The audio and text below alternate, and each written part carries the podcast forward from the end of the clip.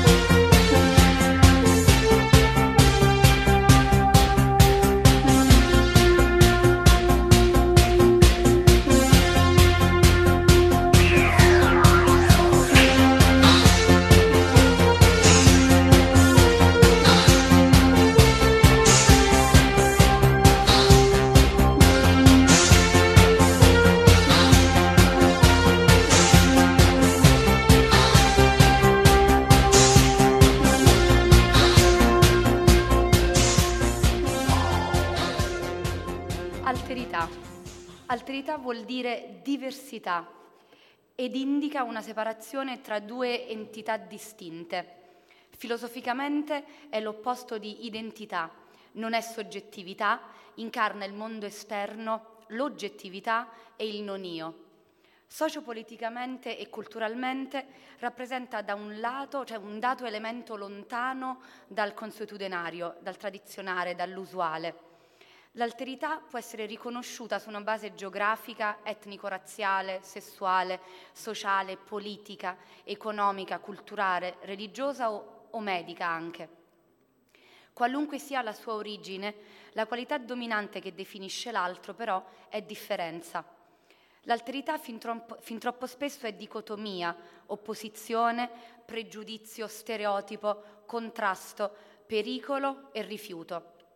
Come afferma l'antropologo Arzmayer, ogni cultura o civiltà ha i suoi propri barbari, pagani, miscredenti, selvaggi, primitivi o qualunque siano i controconcetti specifici di quel dato riferimento culturale.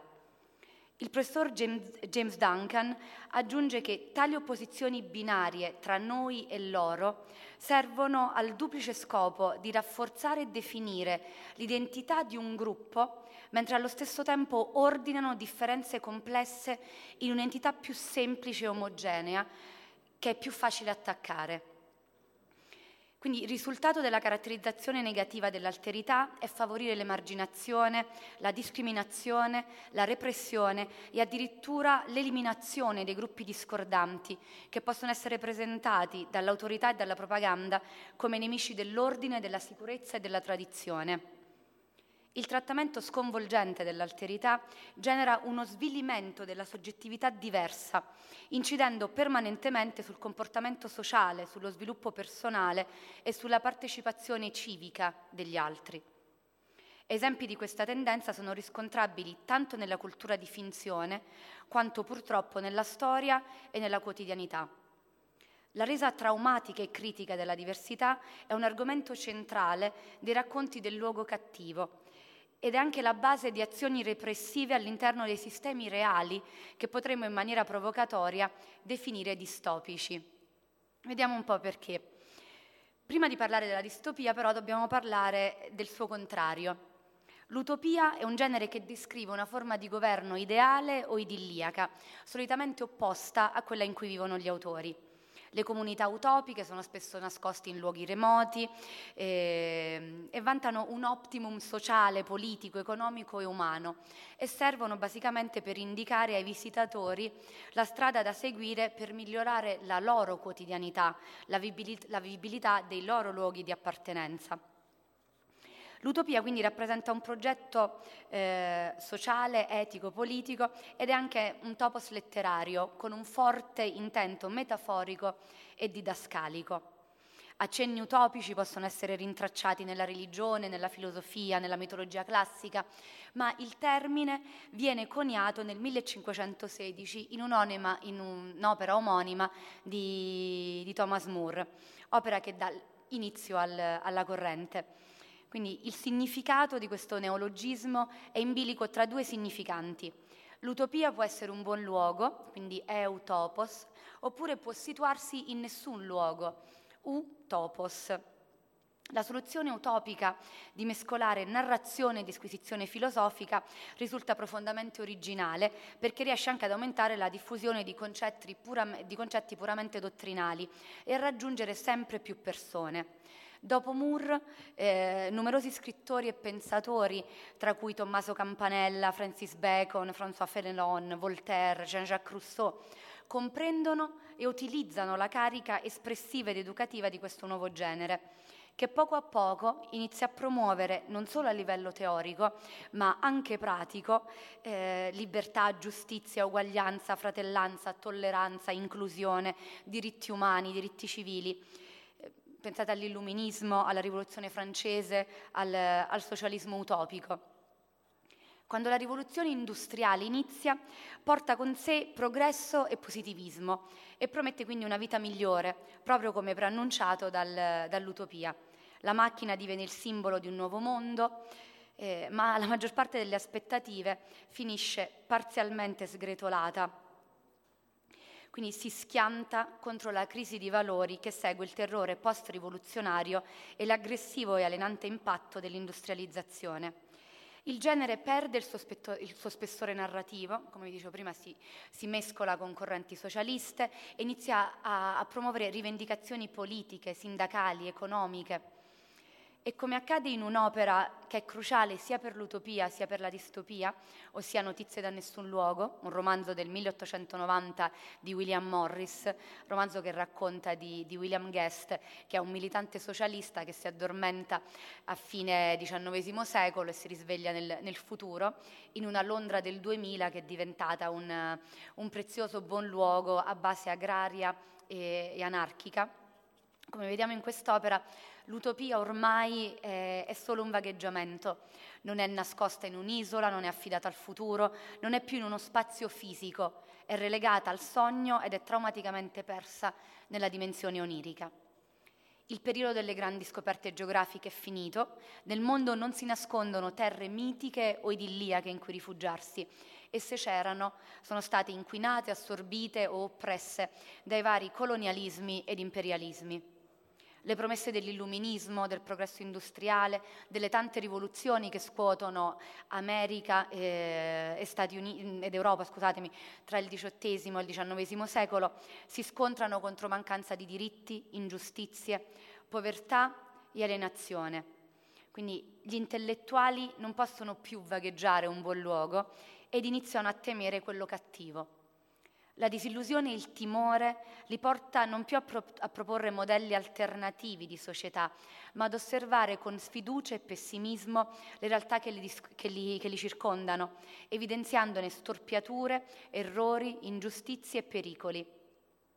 Dalle ceneri di un'utopia ormai percepita come irrealizzabile sorge così la distopia, dal greco antico dius topos, luogo cattivo. Il genere sposta in contesti futuri o fantascientifici problemi e pericoli di varia natura che minacciano già il mondo di riferimento degli autori. Gli argomenti analizzati sono numerosissimi. La distopia parla di disastri nucleari o ambientali, di realtà post-apocalittiche, di sovrappopolazione, di iperurbanizzazione, di popolazioni manipolate da corporazioni, consumismo, pubblicità, televisione.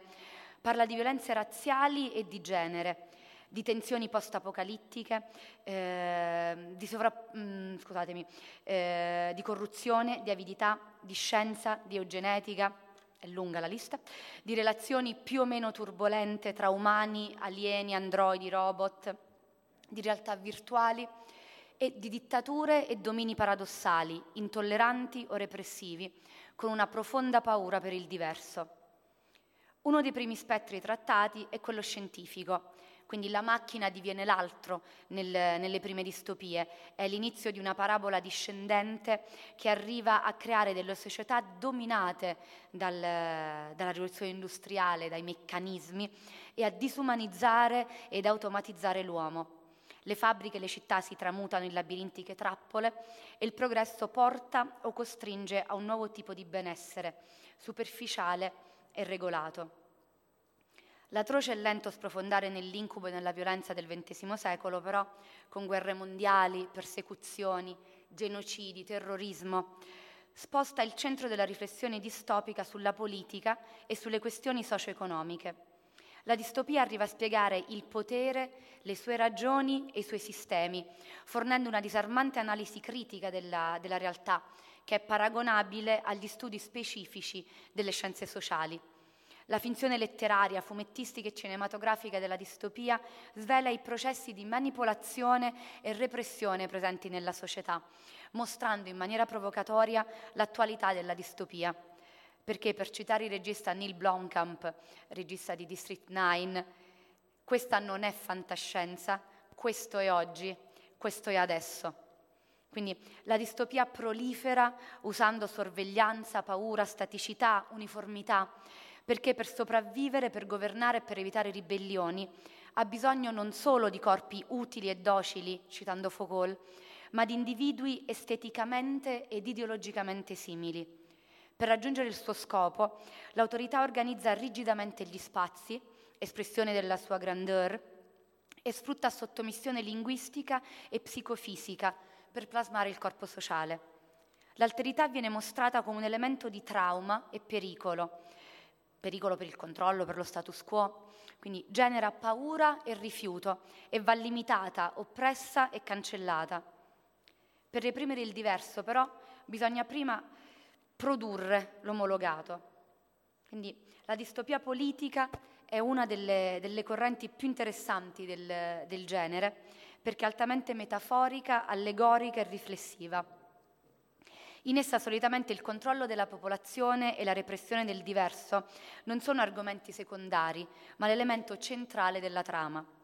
Le storie raccontate sono fortemente, le società raccontate sono fortemente sorvegliate e gerarchizzate e ritualizzano i processi politici.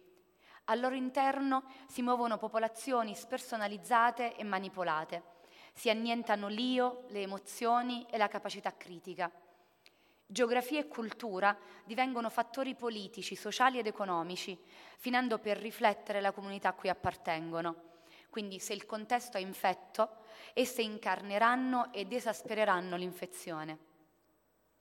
I governanti sono emanazioni del potere carismatico analizzato da Max Weber, sono profeti in grado di attrarre le masse e di soggiogarle con la retorica. Sono versioni futuristiche del grande inquisitore descritto da Dostoevsky nei fratelli Karamazov. L'oscuro personaggio, come gran parte dei capi distopici, ritiene che la libertà sia sopravvalutata e che la felicità sociale possa essere raggiunta attraverso l'obbedienza. Il libero arbitrio è per le menti superiori, capaci di accettarne il peso e la responsabilità, mentre gli uomini comuni sono e saranno sempre pronti a barattarlo per del pane. Quindi un popolo felice non può essere libero, deve essere sottoposto a un potere forte che decida per lui e lo comandi, garantendogli una certa stabilità sociale. Processi simili non sono solo immaginari, ma perseguitano le pagine più nere della nostra storia. Per questo oggi parleremo di quattro fumetti, Vi per Vendetta e Give Me Liberty, due distopie di finzione, e Persepolis e Maus, due racconti storici che affondano le, radici, che affondano le loro radici nell'autobiografia e che ci trasportano in luoghi cattivi reali e strazianti. Vi per Vendetta è un capolavoro anni Ottanta di Alan Moore e David Lloyd, è una pietra miliare del fumetto e della distopia. L'opera, che ha ricevuto anche una trasposizione cinematografica nel 2005 per la regia di James McTeague, è ambientata in un Regno Unito repressivo e razzista, guidato dal governo filofascista del fuoco norreno. Tale regime viene rovesciato da V, un anarchico dal volto sfigurato, nascosto dietro la maschera di Guy Fawkes, un rivoluzionario inglese coinvolto nella congiura delle polveri del 5 novembre 1605 una congiura che mirava a distruggere il palazzo di Westminster e a uccidere politici e famiglia reale lì riuniti. V, sopravvissuto al campo di concentramento di Larkill, riprende il piano degli antichi cospiratori cattolici e lo porta a termine. Il 5 novembre 1997 gli occhi increduli dei cittadini di Londra assistono alla deflagrazione del Parlamento inglese, simbolo di una realtà che era ormai in declino. Risorge così la lotta armata, violenta e plateale ed esplode la rivoluzione, nella speranza che sia preludio di un nuovo e più giusto ordine e non di un decadimento destinato a vanificare ogni sforzo ribelle. Sebbene alcuni studi evidenzino le tendenze sociopatiche e criminali del vigilante, V non può essere considerato un villain. Il desiderio di giustizia, di libertà, di vendetta che lo muove lo rende un eroe negativo, dannato ed idealista, una sorta di rivisitazione moderna di un personaggio da tragedia classica o rinascimentale, che sceglie una strada cruenta per riportare ordine in un ambiente dominato da caos, soprusi e ingiustizie, come Amleto o come Edmond Dantes del Conte di Montecristo. La visione della lotta di V che è un attore bramoso di applausi, è disturbatamente romantica e la sua violenza è teatro e teatralità, è arte. Le esplosioni, la maschera di Guy Fawkes, le citazioni di Emma Goldman e di Shakespeare, l'Overture 1812 di Tchaikovsky che suona quando l'Old Bailey viene distrutto.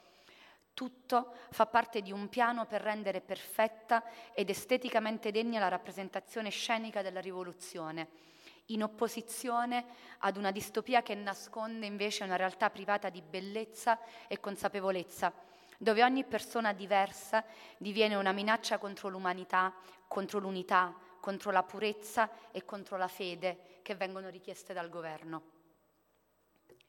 È interessante notare che l'attacco di V per arrivare al cuore del potere parta dall'architettura, inizi letteralmente contro i luoghi cattivi della Londra del Northfire. Il protagonista distrugge i simboli dell'autorità e la conseguente tremendamente aggressiva modificazione dello spazio urbano finisce col supportare la sua, la sua missione. Quindi quando il Parlamento e l'Old Bailey collassano, collassa anche la spietata distopia che, che incarnano. Per proteggere la sua autorità e ottenere un controllo totale, il Northfire sceglie l'annientamento della giustizia e dei diritti civili, l'eliminazione fisica delle minoranze e delle opposizioni, l'uso deterrente di paura, forza e sorveglianza, la rigida supervisione del tempo e dello spazio e la messa al bando della conoscenza, della cultura e della storia, come 1984 di Orwell. Se da una parte terrore, repressione e controllo impediscono alla popolazione di ribellarsi, dall'altra propaganda e mass media agiscono in maniera ancora più viscerale sull'audience. Le ripetizioni di parole e immagini, la semplificazione ideale e pratica di concetti, l'uso di toni suadenti che alternano tematiche allarmistiche con intrattenimento spensierato, la rappresentazione negativa della diversità tutti questi dettagli portano al completo asservimento del libero pensiero e alla trivializzazione della realtà. Elemento centrale del cambiamento di V, fantasma che rivive in ogni sua azione, è Valerie. Attrice lesbica imprigionata all'Archil, la donna affida a della carta igienica le sue memorie. Racconta della sua grande storia d'amore con Ruth, che era solita coltivare per lei bellissime rose e di come ad un certo punto, dopo la guerra nucleare, il Northfire abbia iniziato i rastrellamenti, trasformando anche l'amore in peccato e reato. E a quel punto non ci furono più rose per nessuno. La lettera è struggente, lirica, disperata, è il testamento della martire di un odio ingiustificato, la quale, pur vicina alla morte, non rinuncia alla sua anima, alla sua onestà, a quell'ultimo vitale centimetro di libertà che le resta. Queste alcune delle sue parole. Strano che la mia vita debba finire in un posto tanto terribile, ma per tre anni ho avuto le rose e non ho chiesto scusa a nessuno. Morirò qui, morirà ogni centimetro di me, tranne uno, un centimetro, è piccolo ed è fragile ed è l'unica cosa al mondo che valga la pena avere. Non dobbiamo mai perderlo o venderlo, darlo via, non dobbiamo mai permettere che ce lo tolgano. Valerie viene rasata, mortificata, affamata, abusata, usata per esperimenti scientifici, richiamando visivamente e tematicamente le drammatiche immagini, le testimonianze della Shoah. La donna però non è punita solo per il suo, orienta- eh, per il suo orientamento sessuale. L'autorità devasta il suo corpo e i corpi degli altri prigionieri per disintegrare, per cancellare le identità giudicate corrotte, distruggendo l'immagine, l'individualità e perfino la percezione di sé dei ribelli e dei non omologati. Vi per vendetta, partendo dalla revisione di alcune strisce palpa anni 30, crea un futuro nero che si ispira ad un vortice di leggende, musica, letteratura, fumetti, film, con influenze che vanno da Orwell e Huxley fino a David Bowie, passando per Batman, per Robin Hood. Ironizza perfettamente sulla Gran Bretagna thatcheriana degli anni Ottanta, ma invitando alla resistenza contro i poteri discriminatori e contro l'apatia sociale, continua ad avere un'iconica influenza anche sulla contemporaneità, tanto che negli ultimi anni il suo protagonista ha guadagnato un reale significato politico, iconicamente e globalmente riconoscibile, dalle manifestazioni di piazza al, alla rete di Hacker Anonymous. Vi rappresenta la speranza, la rabbia, l'opposizione contro la tirannia. Ci ricorda come la necessità di lottare per un mondo migliore non muoia mai. Non è importante chi ci sia sotto la maschera, ma ciò che quella maschera è in persona, al di là dell'oggetto in sé. Conta poco il fatto che Vi sia un personaggio immaginario, perché la sua resistenza e la sua protesta in nome di diritti e libertà sono dannatamente reali.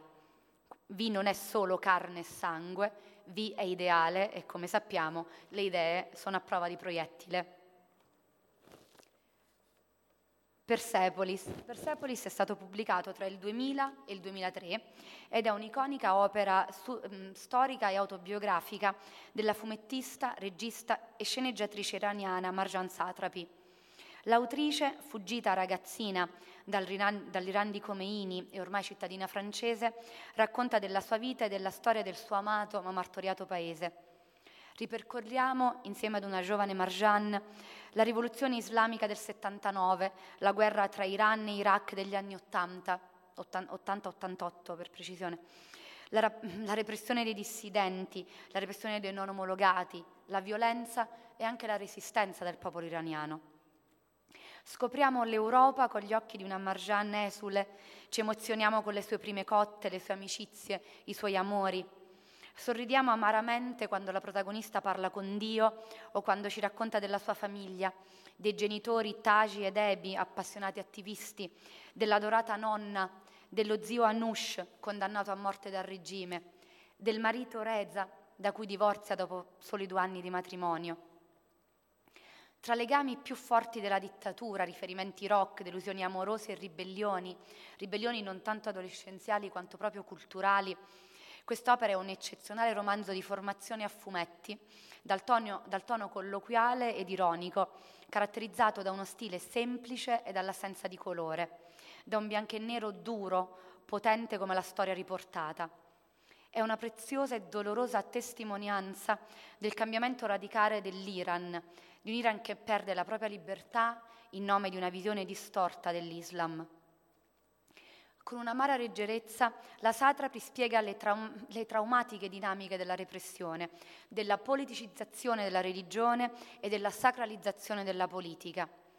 Attraverso i suoi disegni, minimali e d'impatto, ci permette di sentire sulla nostra pelle la brutalità riservata ai dissidenti e al genere femminile, che si ritrova coperto e annullato dal velo. Una volta destituito Reza Pahlavi, Shah oppressivo ma amante della modernizzazione, vicino agli USA, la nuova Repubblica Islamica dell'Iran guidata dall'Ayatollah Khomeini inizia a combattere la corruzione morale e l'occidentalizzazione dei costumi. Scusate. Occidentalizzazione che era stata vergognosamente permessa dalla precedente autorità e lo fa attraverso una rivoluzione reazionaria, religiosa e fintamente marxista. La quotidianità di tutta la popolazione viene stravolta. Amicizia, amore, cultura e divertimento, niente fu più come prima. Propaganda e violenza travolsero il paese. Perfino mettere lo smalto alle unghie, ascoltare musica americana o avere i lacci delle scarpe colorati poteva diventare un segno di rivolta da reprimere barbaramente. La separazione tra cittadini e poteri, e potere così come tra uomini e donne, fu desolatamente estremizzata. I contatti tra i due sessi al di fuori della famiglia furono proibiti e un rigido dress code venne imposto, incluso l'hijab per le donne, trasformando quindi anche l'abbigliamento in un segno ideologico. Le donne, come spesso accade nelle distopie, soffrirono maggiormente perché schiacciate non solo dal potere politico, ma anche dal patriarcato. Pagarono con la proibizione o la restrizione delle loro possibilità educative e lavorative e furono costrette a rientrare nella domesticità, private, cioè, viste principalmente come mogli e madri, silenziose, obbedienti, nascoste, invisibili anche alla vista agli uomini. Quelle ribelli invece pagarono un, per- un prezzo molto più alto, torture, abusi, violenze sessuali, condanne a morte. La Satrapi racconta con passione la paura e la rabbia del suo popolo, racconta i suoi, cioè, i suoi personali fallimenti, i suoi tentativi di resistenza, l'inevitabile sottomissione al nuovo potere teocratico. Sotto l'Ijab però l'autorità non vince mai. Lei era ed è un soggetto, non un oggetto, come avrebbe voluto il regime. E il dettaglio più commovente della sua storia è l'amore che traspare in ogni pagina per il suo Iran, per l'Iran della sua infanzia, per l'Iran protagonista delle leggende raccontate dalla nonna, una nonna che profumava sempre di gelsomini. E neanche il più spietato dei regimi potrà mai cancellare questi ricordi. Terza opera, Give Me Liberty, del 1990, è una miniserie a fumetti di Frank Miller e Dave Gibbons. È la storia di Martha Washington, una ragazza di colore che combatte per trovare il suo posto in un futuro a stelle e strisce distopico e assordantemente vessatorio, retto con violenza dal presidente dittatore Erwin Drexel. Nata nel 95, l'eroina cresce nel Green, un ghetto nel quale sono forzatamente confinate le classi più povere, principalmente di origine afroamericana di Chicago. Le condizioni di vita sono estreme gli spazi ristretti e claustrofobici, i rapporti umani limitati e prevaricatori. Dopo anni di angherie, la, prof- la protagonista decide di arruolarsi nell'esercito, ostimoricamente conosciuto come Pax, pace. Marta si ritrova ad affrontare numerosi nemici interni ed esterni, tra cui il corrotto e ambizioso tenente Moretti, il fronte ariano, composto da suprematisti bianchi, filonazisti omosessuali, e l'intollerante ministro della Sanità, che giudica la povertà come una malattia. Marta vive, sopravvive a tante avventure che lentamente plasmano un'eroina inarrestabile, dolorosamente dura e libera. Give Me Liberty è un'opera tagliente e drammatica, eh, piena di atroci riferimenti storici e di riflessioni sulla contemporaneità, perfettamente distopica per brutalità, ironia dissacrante e per potenza visiva. È il primo lavoro concepito da Miller per la casa editrice indipendente Dark Horse Comics, dopo che questi aveva momentaneamente abbandonato per gravi divergenze la DC. La visione noir che Miller ha dei supereroi non rispecchia in pieno quella a cui un certo filone fumettistico, tendenzialmente ottimista e plaudente nei confronti del sogno americano, un sogno americano di perfetta condotta, di ligia morale, ha abituato i lettori. Il Batman più adulto, cinico e disilluso del ritorno del Cavaliere Oscuro, il solitario John Hartingan di Sin City, quel bastardo giallo, lo sprezzante Leonida di 300, la stessa Marta, non sono eroi nel senso classico del termine, come Capitan America o Superman degli anni d'oro. Hanno cicatrici, sono circondati da fantasmi e straziati da dubbi, rimorsi e problemi, ma conservano comunque una certa folle speranza di giustizia o quantomeno un desiderio di redenzione e di riscatto. Uno dei punti di forza di Give Me Liberty è proprio la rappresentazione grottesca della società. Miller affida alla satira la denuncia delle storture statali e corporative che, che individua negli Stati Uniti dall'emarginazione della popolazione afroamericana al consumismo senza anima, dall'indottrinamento del popolo attraverso una retorica bonaria e suadente, all'utilizzo orwelliano del linguaggio per minare la consapevolezza sociopolitica dei cittadini, dalla distruzione dell'ambiente alle guerre imperialiste spacciate per operazioni di pace. Il Green, ad esempio, è una degenerazione del Kabiri Green di Chicago, un progetto di edilizia residenziale pubblica promossa dalla Chicago Housing Authority.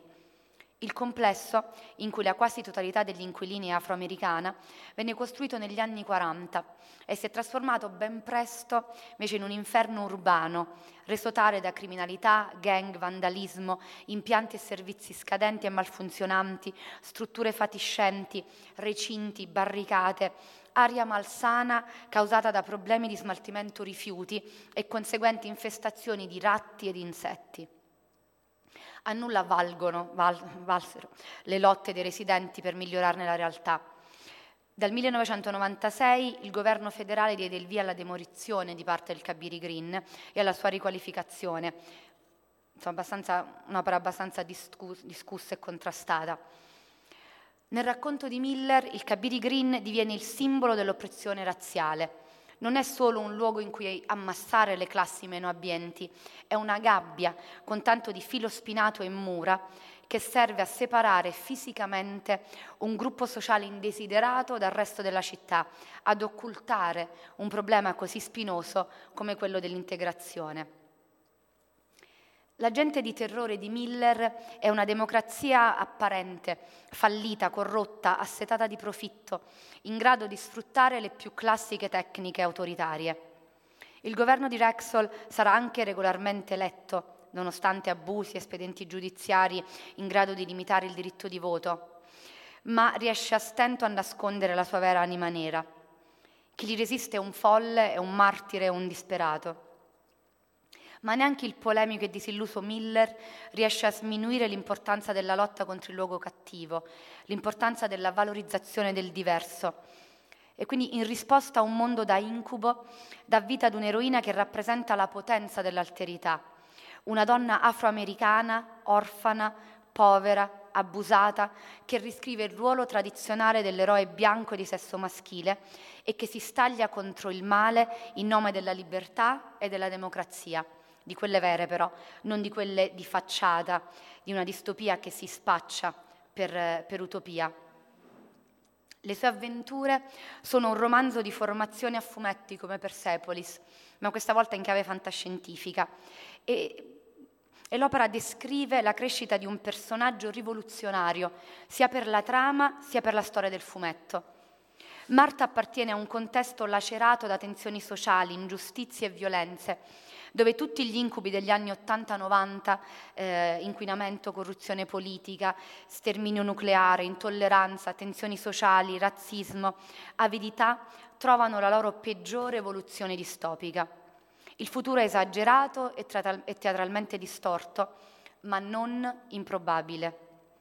Martha Washington invece è figlia dei vecchi valori di indipendenza, emancipazione e lealtà ed è madre di una nuova era di resistenza incarna la libertà su cui sono stati fondati gli Stati Uniti.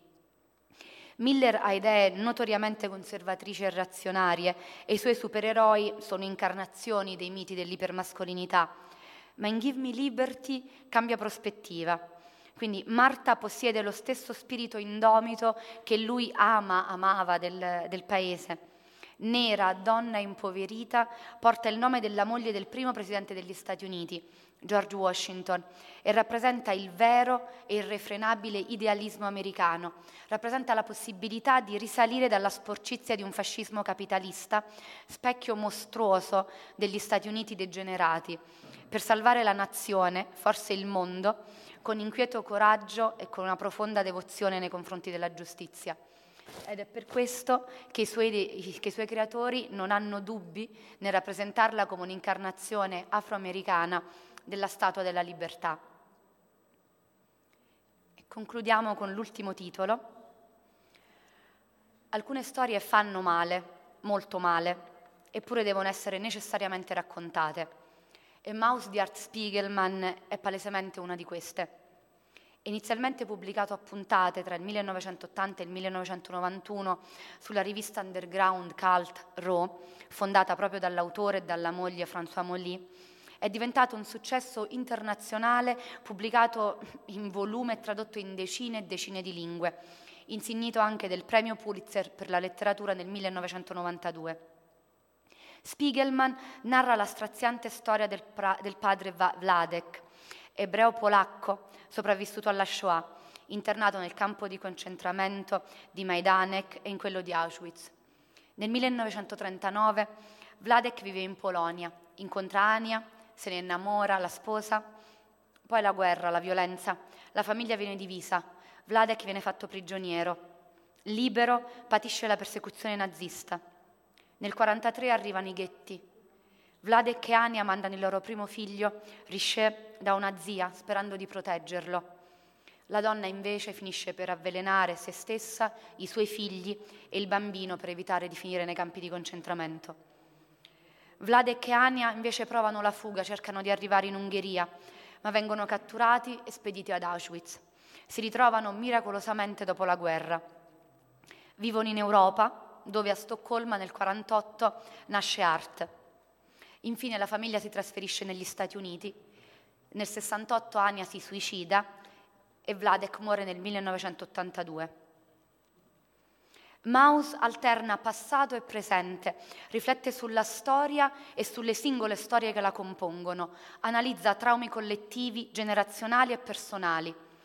Lo stile narrativo e grafico di Spiegelman è essenziale ma profondo, tremolante, non retorico e dolorosamente diretto.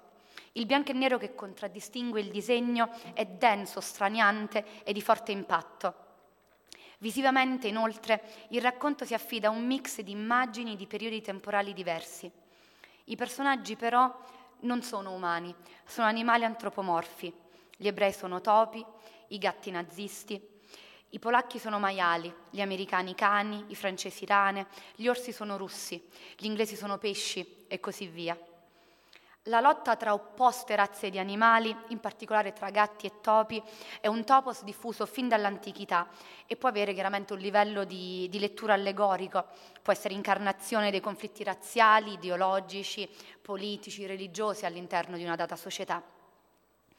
Maus rivela illustri e addirittura simpatiche citazioni, tra cui Il topo di campagna e il topo di città di Esopo, Crazy Cat di George Harriman, Topolino della Disney, Tom e Jerry de, dell'Anne Barbera.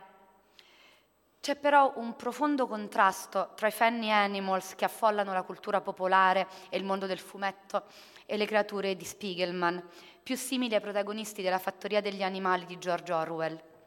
Sono prede e predatori che non fanno ridere, che mostrano un orrore difficile da rendere sotto forma umana. La distorsione animalesca rende il racconto meno cruento, ma la disumanizzazione della propaganda nazista, disumanizzazione pensate ad esempio ad opere come L'ebreo errante, il film del 1940 di, di Fritz Hitler, dove gli ebrei venivano paragonati proprio a dei ratti portatori di peste. Quindi la disumanizzazione della propaganda nazista, le sue atroci conferen- eh, conseguenze si percepiscono comunque senza edulcorazione. Maus è diviso in due parti. Mio padre sanguina storia, incentrato sulle vicende di Vladek, e qui cominciarono i miei guai, che si sofferma più su Art, raccontando il difficile rapporto tra genitore e figlio, il peso della memoria, i conflitti interni dell'autore e quel pesante senso di colpa che prova nei confronti della storia e della sua famiglia, di quel trauma transgenerazionale della Shoah e di quella tendenza che Marianne Hirsch, docente di letteratura della Columbia University, definì nel 1992 post-memoria questo termine è usato principalmente per riferirsi alla relazione tra i figli dei sopravvissuti dello sterminio nazista e i ricordi dei loro genitori. Esiste una trasmissione transgenerazionale del dolore, del trauma personale, collettivo e culturale, di questo trauma legato ad una tragedia quasi inenarrabile con il suo stile documentaristico, Maus ha contribuito a legittimare il medium fumetto come prodotto di alto valore culturale, oltre che a diventare un insolito ma eccezionale documento della Seconda Guerra Mondiale, utilizzato perfino nell'analisi storica degli studi sull'Olocausto per ricordare e analizzare il male che l'uomo può compiere. I traumi e le tragedie mostra- mostrate in queste quattro opere si mescolano e si confondono, lacerano perfino quando sono semplice fantasia, perché anche quando non sono storia affondano le loro radici nella realtà, nei sistemi e nelle tendenze umane. Il luogo cattivo, reale o immaginario dei poteri dominanti e dittatoriali è costellato da spietate guerre, da campi di sterminio, da tortura, da soggetti e, pro- e popoli privati dei propri diritti civili o umani, massacrati, sviliti, umiliati, ridotti a gusci vuoti, con donne stuprate per sottomissione, vendetta, supremazia razziale e di genere. L'umanità però non perde l'utopia, non smarrisce il suo buon luogo solo nelle dittature o nelle zone di guerra e il controllo non sfrutta sempre e solo paura, odio, violenza e dolore. Esalta anche il benessere e il piacere per manipolare e sorvegliare la società, falsifica la felicità e distrugge il pensiero critico, la dialettica e la contraddizione, nell'intento di annullare le dimensioni dissidenti. Per chi non si allinea, per perché diverso, perché strano, ribelle, perché altro, non c'è posto né nelle distopie cupe e dominanti né in quelle suadenti e positive. La diversità si costruisce, si insegna e si perseguita. Come sostiene la filosofa femminista Donna Haraway, genere, razza, classe sono conquiste imposte dal patriarcato, dal colonialismo, dal capitalismo e limitano la costruzione delle identità non fisse, contraddittorie, parziali, autodeterminate, identità che sono essenze necessarie per una mentalità aperta, per un mondo equo, libero e rispettoso.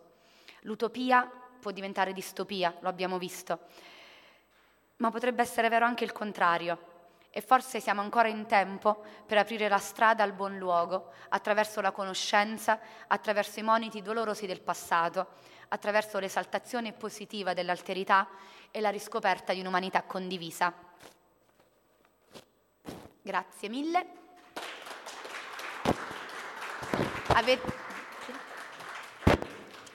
Avete, domande, critiche, riflessioni? Cosa? Abbiamo... Abbiamo 3-4 minuti per le domande, poi passiamo alla seconda parte.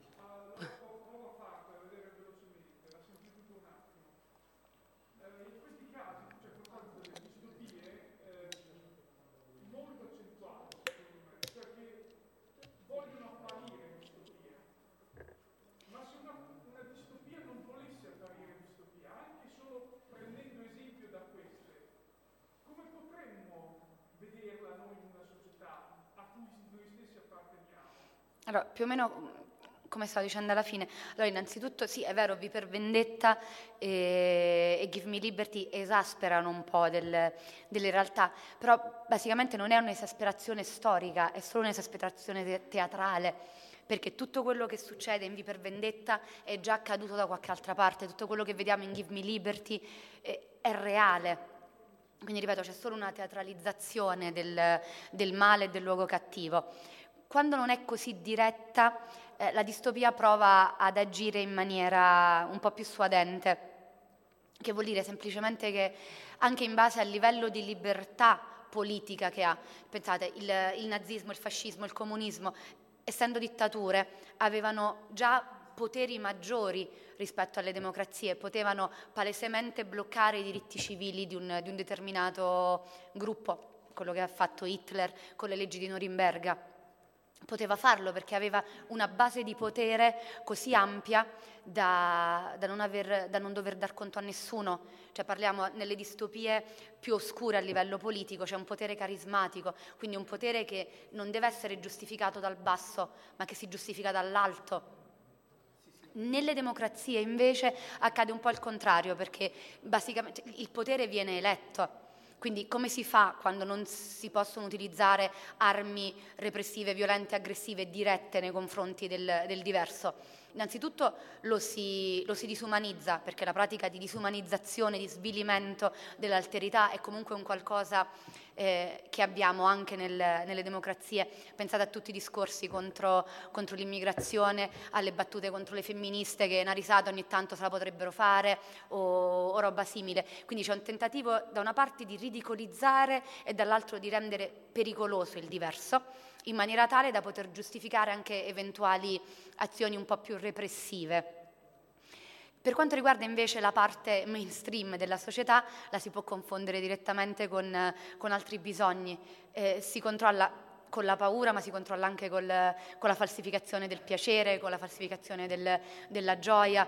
Eh, in divertirsi fino a morire, Neil Postman parla praticamente del nostro mondo non come l'incarnazione di, di 1984, ma come l'incarnazione di, mille, eh, scusate, sì, eh, non di 1984, ma di Brave New World, di Mondo Nuovo. Perché?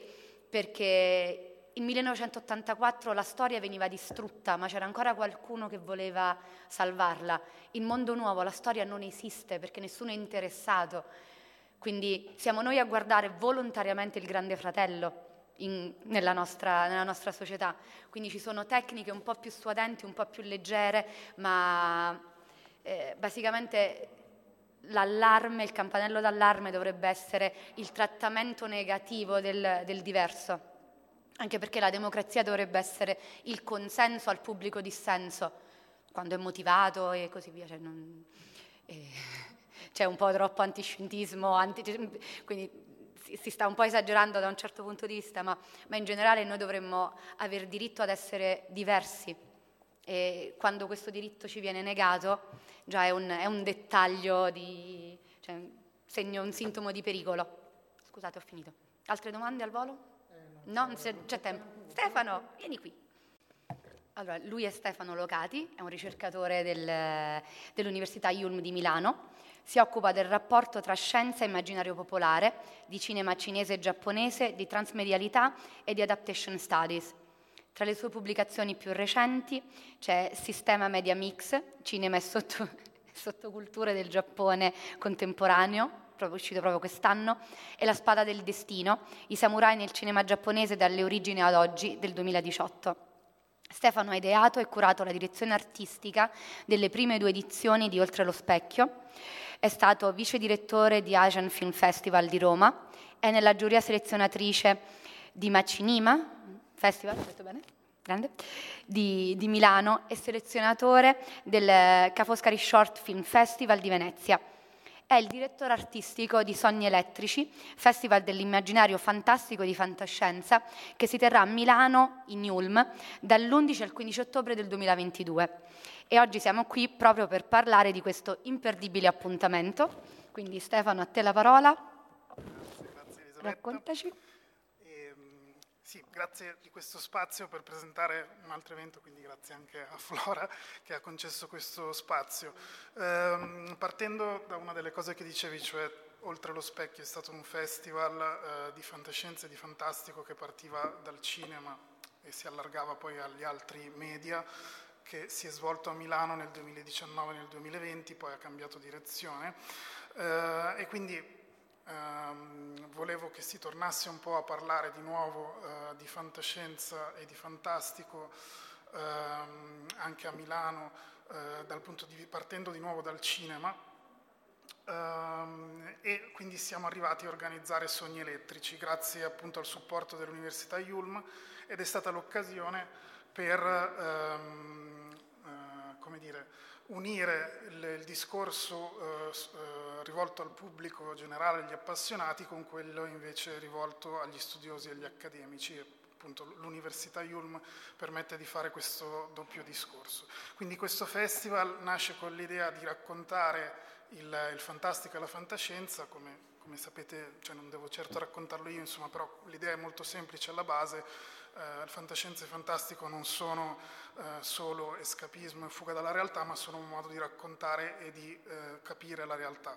E quindi nasce da questa, da questa, volontà di ritornare a parlare di immaginazione ehm, per affrontare la realtà da un punto di vista diverso tramite l'immaginazione. Uh, e quindi nei giorni uh, in cui si svolgerà il festival, dall'11 al 15 ottobre, uh, ci saranno principalmente tre ehm, tre filoni, tre eh, eh, dire, eventi concatenati. Il primo è, ehm, sono le proiezioni cinematografiche con ehm, una serie di film in anteprima italiana, quindi film inediti appartenenti ovviamente al genere fantastico di fantascienza. Um, una, e insieme anche una piccola retrospettiva insomma invece di classici di fantascienza da riscoprire o da uh, ri, uh, rivalutare.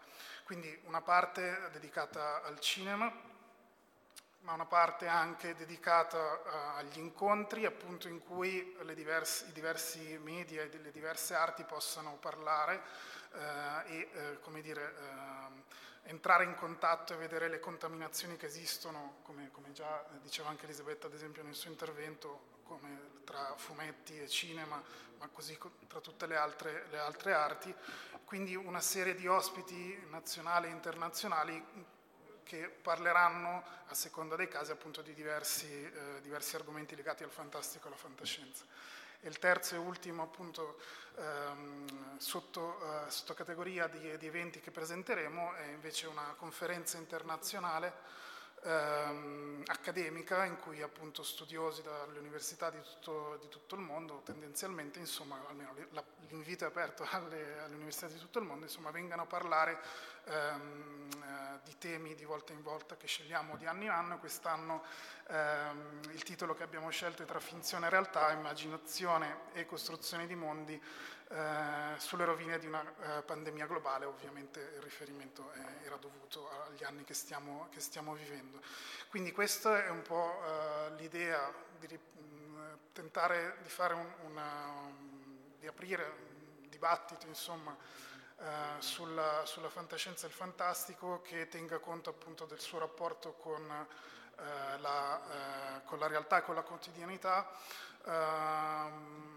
Cercando di mettere in comunicazione sia il mondo accademico che eh, quello del pubblico e degli appassionati e quindi da questa l'idea di unirlo e di farlo soprattutto in università, quindi sarà un evento ehm, gratuito, aperto al, al, pubblico, alla cittadinanza di Milano, eh, a chi, chi, chi, riesce, chi vuole partecipare. Accorrete numerosi. Eh? Accorrete numerosi. Accorrete numerosi. Weekendino a Milano, eh, filmetto, chiacchierata. E niente, quindi poi il, ehm, il, il, programma sarà poi naturalmente annunciato più avanti, adesso ci stiamo ancora lavorando e niente, e, insomma, spero di vedervi anche a Milano. Grazie, grazie ancora per lo spazio.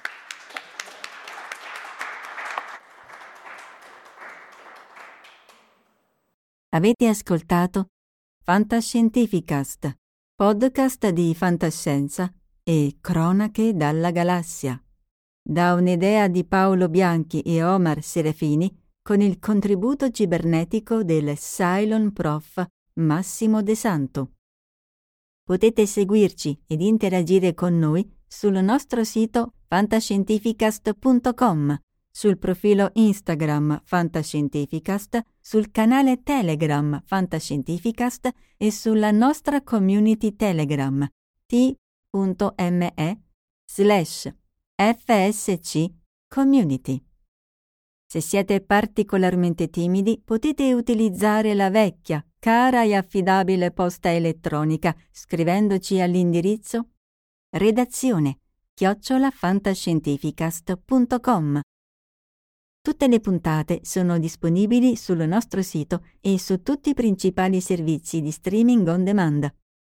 Se volete sostenere il nostro progetto offrendoci una birra rumulana o un gotto esplosivo pangalattico, troverete tutte le informazioni e modalità nell'apposita sezione del nostro sito. Il podcast ha carattere esclusivamente ricreativo e divulgativo. Non ha alcun scopo di lucro e viene diffuso gratuitamente. Fantascientificast è una produzione amatoriale non si intende infrangere alcun copyright, i cui diritti appartengono ai rispettivi detentori. Autorizzazione SIAE 5612I 5359. Nessun byte e nessun tribolo sono stati maltrattati durante la produzione di questo podcast. Val 9000 e l'equipaggio di Fantascientificast vi augurano lunga vita e prosperità e vi danno appuntamento al prossimo episodio lungo la rotta di Kessel. E ricordate, la fantascienza finge di guardare dentro il futuro, ma in realtà guarda il riflesso della verità che è davanti a noi.